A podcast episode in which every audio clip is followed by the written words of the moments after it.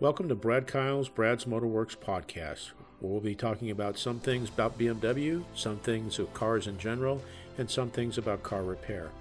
I hope you find it educational, enlightening, and I hope it increases your understanding of your car.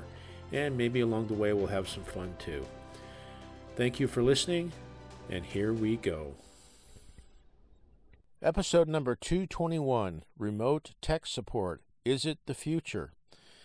Uh, this one we're going to talk about. Um, basically, this is tech support that's available for technicians. Uh, it's typically not available really for the, the do-it-yourselfer or the public. Uh, I suppose that there are might be some that can do that, but again, you're you're paying a subscription fee for this information. So most uh, do-it-yourselfers don't necessarily go that route. They kind of tend to do more of you know forums and stuff like that. So it becomes questionable if you're getting the right information if you go that route. Whereas by paying for it, you're talking with another professional who probably is or was a repair technician themselves at some time, and they've just chosen to, uh, you know, man the uh, uh, tech support type situation. So. I'm going to be reading from an article. Uh, this is from a, a magazine uh, called Tool Tech. It is a trade magazine for the automotive repair professional. And the uh, author on this, his name is Eric Garb or Garby. I'm not sure which to pronounce that, but that's who wrote the article. Not going to be real long, probably, oh, I don't know, six, seven, eight minutes, something like that, but it just kind of gives you an idea of uh, sometimes what uh, technicians uh, use for information sources and uh, you know maybe give you a little bit more of idea of what sometimes what our how our day is made up in regards to uh, working on cars so uh, as usual, if you want to get a hold of me via email, it's bkpodcast5 at gmail.com. And again, I'm also on LinkedIn under Brad Kyle's Motorworks. So check that out if you feel so inclined. So here we go. Remote tech support. Is it the future? The foundation of my career was built before the internet or any of the vast communication possibilities we have now. When I ran into something I was having trouble with, my first thought, first thought was always, who do I know that I can call? I'd call and ask for advice and sometimes get yet another number to call of someone who was more familiar with a certain make or model or a certain topic. Before the internet, we all built kind of an inner circle of technicians nearby who we could call to ask questions. We all know who the transmission guy was or who the Ford guy was or and was and so on. As I gained experience, I had fewer questions and made fewer calls, and over time I became known for certain things and was one of the guys on the list that was receiving calls. I was happy to return the favor to people who had done it for me and to new technicians in the industry who were still in the prime of their learning curve.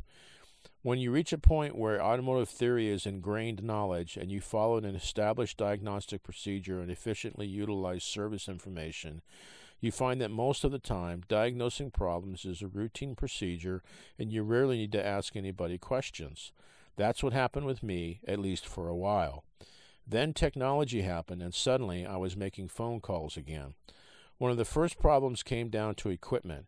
It was difficult to have everything you need to communicate with every vehicle. Then flashing and reprogramming became a common and necessary procedure for many repairs, not only requiring equipment, but access to the proper software and updates.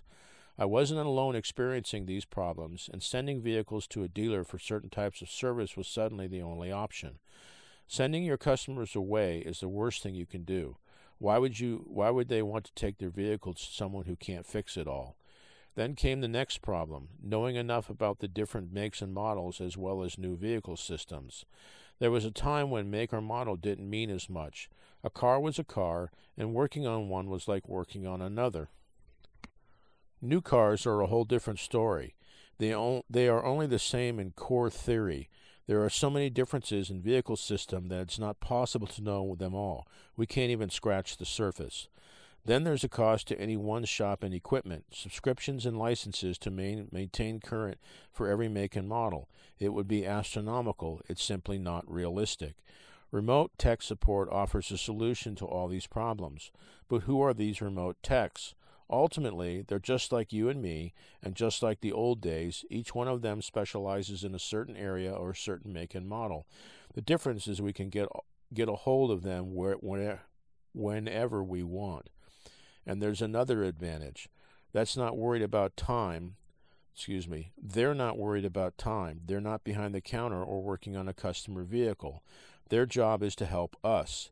If you're stuck on a different difficult diagnosis or want to confirm one before ordering a really expensive part, they can review what you've done already, help you go through extra steps if necessary, and come to a solution.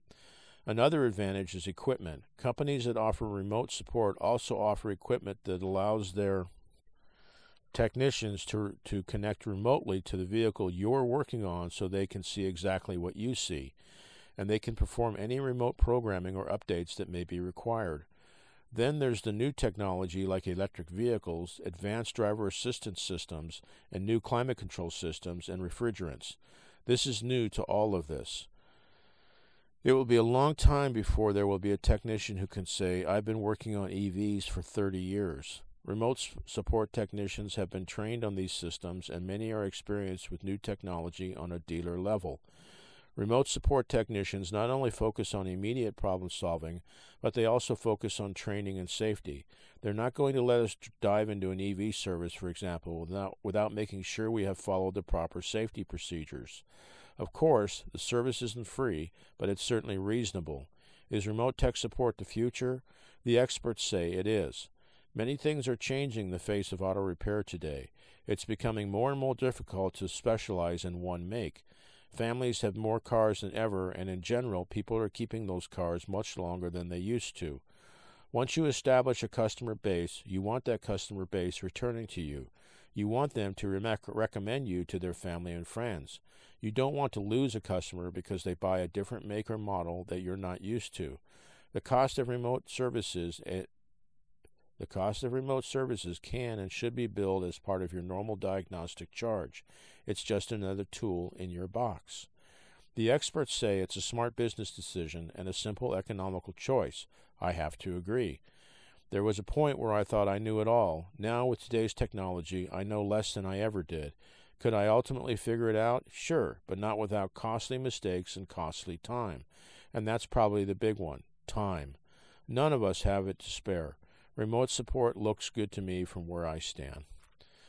So it's out there, you know, help is available. And again, this is, if nothing else, if you're just, you know, if you're driving your car and you don't concern yourself with repairing it, um, this just never gives you another window into what technicians go through sometimes on a day to day basis that, you know, obviously nobody knows everything. So, um, you know, as myself personally, as a one man shop with no employees, uh, I you know I choose to specialize only in BMWs, but of course every year there's new models out. So yes, I go through training every year, and but then training is one thing and book knowledge is one thing, but actual real life world experience is another. And the only way to get that is through actually working on whatever's in front of you. So it's always a new day. And uh, anyway, I thought that one was kind of interesting, and again, just maybe give you a window into uh, you know what technicians go through on a day-to-day basis. So I hope you got something out of it, and uh, I appreciate you listening. Again, uh, if you want to get a hold of me via email, it's bkpodcast5 at gmail.com, as well as I'm on LinkedIn at uh, Brad Kyle's Motorworks. So check that out if you feel uh, so inclined. So appreciate your time, appreciate you listening. Again, I hope you got something out of it. Uh, if you and um, I hope you have a fantastic day and a great tomorrow. Thank you again. Thank you for listening to this episode. It's been an honor and a privilege to spend time with you. I hope you found this of value. Please share it with family and friends. Above all else, with all you're getting, get understanding. May God bless you and keep you, and thank you again.